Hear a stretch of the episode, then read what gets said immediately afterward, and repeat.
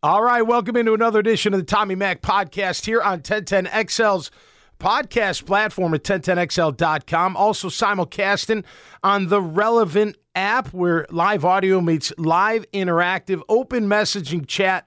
And, of course, we're on Facebook. Facebook Live on 1010XL as well as right here on my own. Good morning to everybody. Hope all is well out there and your neck of the woods, wherever that may be. It's an exciting week. The draft is upon us in just a couple days, and nothing more exciting. I tell you what, for me, it sucked. I hated it. I never got drafted. I remember, and I wasn't going to be a high draft pick. I knew that going in. I think the rounds were 7 or 8. I thought maybe 7th round, something like that. Had the family over, friends, whatnot, drinking beers, hanging out, waiting for the call, and it never came. So, you know, for me, it wasn't that great, but it is a great week. I mean, all the work, all the blood, the sweat, the tears, the opportunities, the performances. You know, can your game translate to the next level? That's what it all comes down to. I don't care what you did in college. I don't care how fast you are. I don't care how big and strong you are. I don't care how many times you bench 225. I don't care if you can squat the world or you can jump rope really well. It doesn't matter. Can your game translate to the National Football League? And it's not as easy as we all like to think. You know, you think like it's just draft the best talent. Well, it's not. It's the talent that meets your scheme, that meets your philosophy. So it's a 3-tiered, you know, type dive, and even further than that when they go into the background and all that. But that's what's got to happen. It's not just picking the best player. It's the best player that fits your team. And the way not only that you run schematically, but how you know, your what your message is, what your identity is, what your philosophy is. Those three things have to match up. Trent Baalke, who's got a huge draft in front of him, he's the general manager of our hometown team. He says you got to trust your draft board. You got to trust it. Now, there'll be times where value comes over need.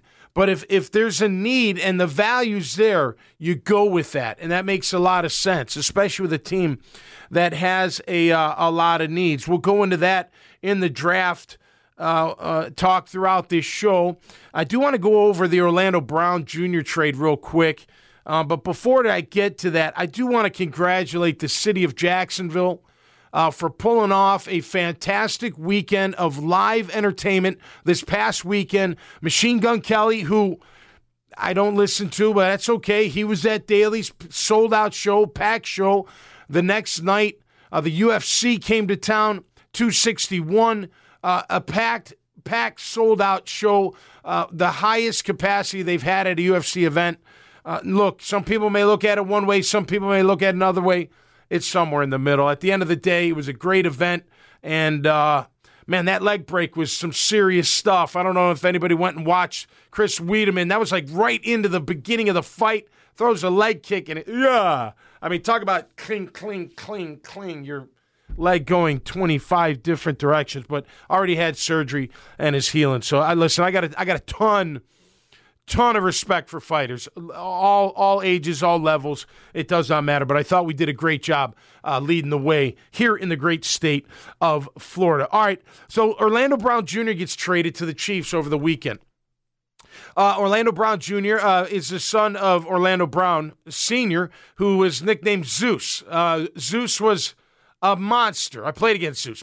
Big. I mean, like 6'9", 360, mean. He always reminded me of the guy from Friday. You know, the big menacing, roar guy. I don't remember his name, but he reminded me of that guy. He was just this massive human being that didn't like people for the most part, especially on the football field. But his son had done a great job for the Baltimore Ravens.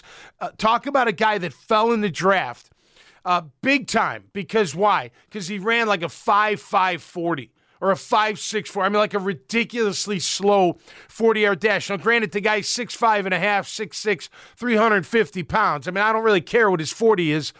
Does not matter. He came out of Oklahoma. He did get drafted. Oh, wait, no, he was a free agent, I think. I'm going to have to look that up. But nonetheless, he becomes their starting right tackle, makes the Pro Bowl. Their starting left tackle, Ronnie Stanley, gets hurt last year. Orlando Brown Jr. slides over. They don't miss a beat. He proves that he can play left tackle. Well, the Chiefs believe that too. Here's what they got. They get Orlando Brown Jr. They get the second-round pick from the Ravens this year and a fifth-round pick next year. Okay, that's what the Chiefs get. In return, the Ravens get the Chiefs' first-round pick this year, which is number 31. They also have number 27. They get this year's third-round pick, this year's fourth-round pick, and next year's sixth-round pick. So here's the question. Would we have done this deal? I know, who knows if we tried. We don't know. We tagged Cam Robinson. Cam's a solid player. I've already been through that. Orlando Brown Jr. has the chance to be great. He really does. He's got the size. He's got the athleticism. He's got the tenacity. It looks like he always wants to prove himself. I love his style of play and would want him on my team. There's no doubt. But would you have done that deal? Would you have sent them the 25th pick along with a third-rounder and maybe a fourth-rounder this year for your starter? Now, what does that do with Cam? It gives you options is what it does. It's too late now, so it doesn't really matter. But I'll tell you this thing, Kansas City's offensive line got better this offseason. Hey, they were injured at the end of last season, but they struggled in that championship game in the Super Bowl. And they went out and did what? They revamped the whole thing. Got the guy from New England. Kyle Long comes back. The French-Canadian doctor who's a beast at guard, he's coming back. Then you bring in Orlando Brown Jr. That's going to be a really good offensive line. But I thought that was interesting. I didn't think they gave up that much to give you a young, proven starting left tackle that can dominate, potentially. So anyway, we wish him luck. We do. We wish Cam Robinson and the entire offensive line luck. But let me tell you this. The Jags, as we all know, they have number 1, number 25, 33, 45, and 65. That's 5 picks in the first 3 rounds.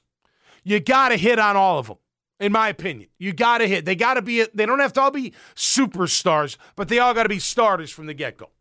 At least in my book, and maybe not necessarily in this order, but these are the positions I want to see addressed. Of course, we're going to see QB, but I want to see offensive line. I think you can get a really good offensive lineman. Bird in hand, fine. 2 in the bush, I know it looks exciting, but depending on who you can get, and I've been through that list, I would look to upgrade that offensive line to give me options just in case it doesn't work out. To give me options with, who knows? You just don't know how it's going to work out. Injury as well. Because the next guy in is Barch, and you're not sold on him yet. Now, granted, it's maybe too early, but I'm not sold that he's going to be the next guy in. So, or maybe it's, who's the other kid? Hernandez or Fernandez? Maybe. I don't know. I'd like a really good offensive lineman pick there. A tight end. Got to get a stretch the field tight end. We need speed at that position. Zach Ertz may be available. I'd be okay with that. I'd still draft somebody, depending what I had to give up for a Zach Ertz.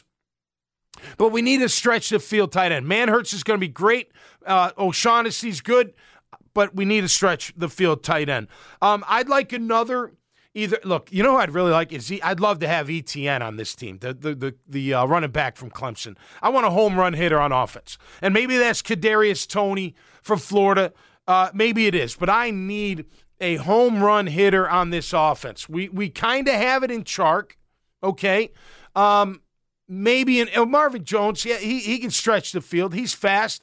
I think Colin Johnson's deceptively fast, and I'm looking forward to watching him play. I think he's got a lot of talent. But if I'm going to go running back / wideout, I want either one of those guys, Etienne or Kadarius Toney. Speed. Take it to the house on any given moment. Every team wants that. There's no doubt about that. I would like another D lineman added.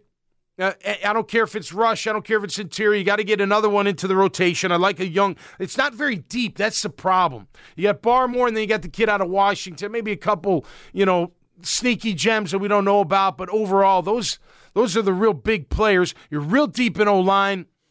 You're pretty decent in wide out, at least for 5 or 6. Corner is deep. I really like the kid out of and he'll probably be gone unless we move up. Horn out of South Carolina. That's the kind of DB I want. And by the way, that's the kind of style I want for my defensive backs. Sticky, press coverage, bump and run, make them make a quick decision to throw that ball because the coverage is so tight, physical at the line of scrimmage. J.C. Horn does that for me at South Carolina. So I wouldn't mind a DB there too. All right, so you got five picks. You got the QB. You need a stretch to field tight end. You definitely need another O lineman in my book. And then you hit on the wide receiver and running back. And I don't know. If you get one of the top DBs, Farley, Horn, like I said, you're not going to get the other kid, I don't think. He's going to be gone. Sertan, he's going to be gone. Asante Samuel Jr. out of Florida State, that could be a good one. Speaking of, by the way, Florida State, sorry to take a U-turn real quick, but rest in peace, Gino Hayes. God bless you, man. Really sorry to hear that your life has been taken at age 33. A great NOL player, a very good Jag player. I know he battled that liver disease for a long, long time, man. But rest in peace. God bless him. May God give peace to your family. But I know the NOL Nation feels the same. There's no doubt about that. But Asante Samuel Jr., I think would be fantastic if you can get him. So it's an exciting time. Rumors are Julio Jones maybe on the block. Would you give up anything for Julio? I mean, you're not going to have to give up a ton for him, I don't think. I think I would.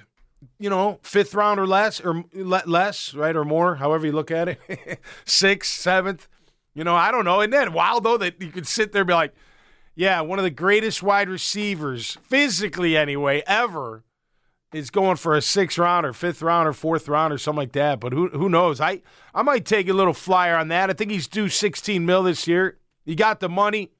Give your QB another threat. Although I do like our wide receiver core here in town. I do. I'm looking forward to seeing if we build on that. So there you go.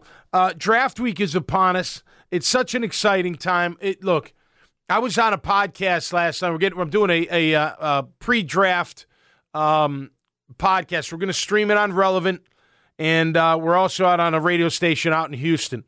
And you know, one of the hosts says, you know, I've been doing a lot of homework, and you know, what if Justin Fields is the pick? And he made a compelling argument. I didn't agree with it because everybody that analyzes these quarterbacks. Okay, there's 5 or 6 really good ones and one potentially great one. So the great one is Trevor. Everybody says he's going to be great. I don't know. To me, you're one collarbone snap away from not being great. You know what I mean? So who knows if he's going to be great? I hope he's fantastic if he's a Jacksonville Jaguar. But everything points to him being one, and I believe that he's going to be. But wouldn't that shock the world? And the reason was with the connection to Ohio State. He knows what kind of player he is. The thing I have a problem with Justin Fields is when he took those big shots, and they were back-to-back games, I know he got up. It took a little while in one of them. He took a big one. Don't get me wrong, but you could be tough, but still be brittle. And I don't mean brittle like I get a toenail, whatever. I'm not talking about that. I'm talking about, you know, your body just not being able to take those big shots. And every one of them is going to be able to every one of these quarterbacks is going to get hit harder than they've ever been hit. Well, maybe not, but consistently harder than they ever been hit. You have to realize, I don't care who we're talking about, but you could go against, take Alabama. How many draft picks will they have in this year's draft? You know, 10, 11, right? Out of 53, out of 22, that's pretty darn good. You know, but now you're talking like, so I'll use myself as an example. And I wasn't a great NFL player. If I had more speed, who knows, but I didn't. But in college, I was productive. I averaged 15 tackles a game. I knew how to play. I was good at it. But when you went against an offense in college, and I was Big East, so we played, before that we were independent, Penn State, Miami, we still played Army, Navy, Temple, played Michigan, Michigan State, Notre Dame, things like that. And then back in the heyday, they played Georgia, et cetera, et cetera. But when you go against a college team, I'll use West Virginia as an example. My senior year, fifth year, West Virginia had Mike Compton as their center, and Rich Bram is their guard. Two extremely tough, very good, and played in the NFL for a long time, college players. And they had Adrian Morrell as their running back, a really good player, and went to the Jets, as all you Jets fans know. So you're talking about three really outstanding players that made it to the NFL out of what? Out of 11. Okay, and we battled hard against them. We did great against them. I think we tied one year, and they beat us by a touchdown another year, what have you. It was always a good battle. But you take three players from that starting offense of West Virginia. And it's a small sample size, don't get me wrong. That's 3 out of 11. When you go against an NFL team, it's 11 really good athletes. All very big, all very strong, all very fast, quick, everything. Tough, everything. It's like you got to go against them constantly. So the question again is, does your game translate? Does it translate to the NFL? And the teams, you're on the clock, and no pun intended, because you got to find not just the right talent, but the guy that fits your team on a schematic level and fits your team from a philosophical level. Those got to match. All three have to match, and then it's a successful draft pick. Doesn't always happen that way. You know, Urban's I love his honesty. He's like, man, it was so easy. And I'm paraphrasing. He didn't say that. I'm saying that. But it is. It's easy in college. Come to Ohio State. Okay, great. I'm in. You know, in the NFL, like, no, I don't think so. I want to go over here instead. There's more money, or there's better this, or better team, or what have you. The courting part has been difficult and challenging. But, hey, man, that's the NFL. And they're going to get it done. I'm excited for this team. I'm excited for the city of Jacksonville. You know what, Jacksonville? Enjoy the limelight. It may be brief. It may last for a long time, but enjoy it. And Trevor Lawrence, hopefully, is the pick. I believe he is.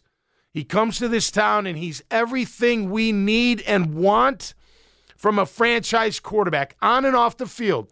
No excuses. I don't want to hear any crap.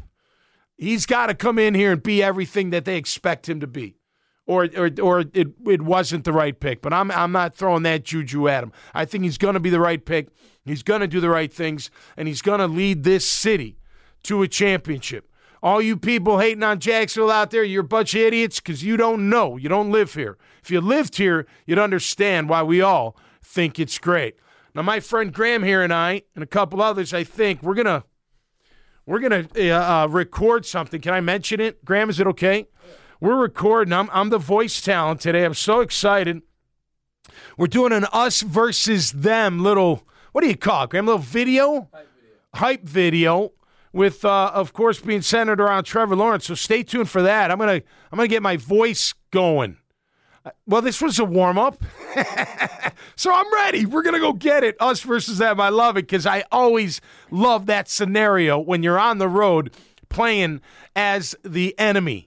That's right. I love that. Us versus them. Well, this week, Jag fans, it's all about us and not them. They've had their time. Now it's our time. And hopefully with this new regime and new QB and these great draft picks, we're going to get it done and get this city, this organization, and this team back to the national prominence that we built in the 90s. We did it. Went away for a while. It was sporadic a couple times with Del Rio, of course, 2017 as well. But we need consistent winning from this organization, and we will expect nothing less. Y'all have a great day out there. Be safe. After this, we'll do the us versus them. Then I head over and film The Horse's Mouth. I love doing that television show, especially when the veterans of our armed forces are my guests. Have a great day. And until next, hey, I'll see you after the draft, man. It's going to be an exciting time. Enjoy your week. We'll see you next time right here on the Tommy Mac Podcast, on 1010XL's podcast platform, on the Relevant app, and right here on Facebook Live. We'll see you next time.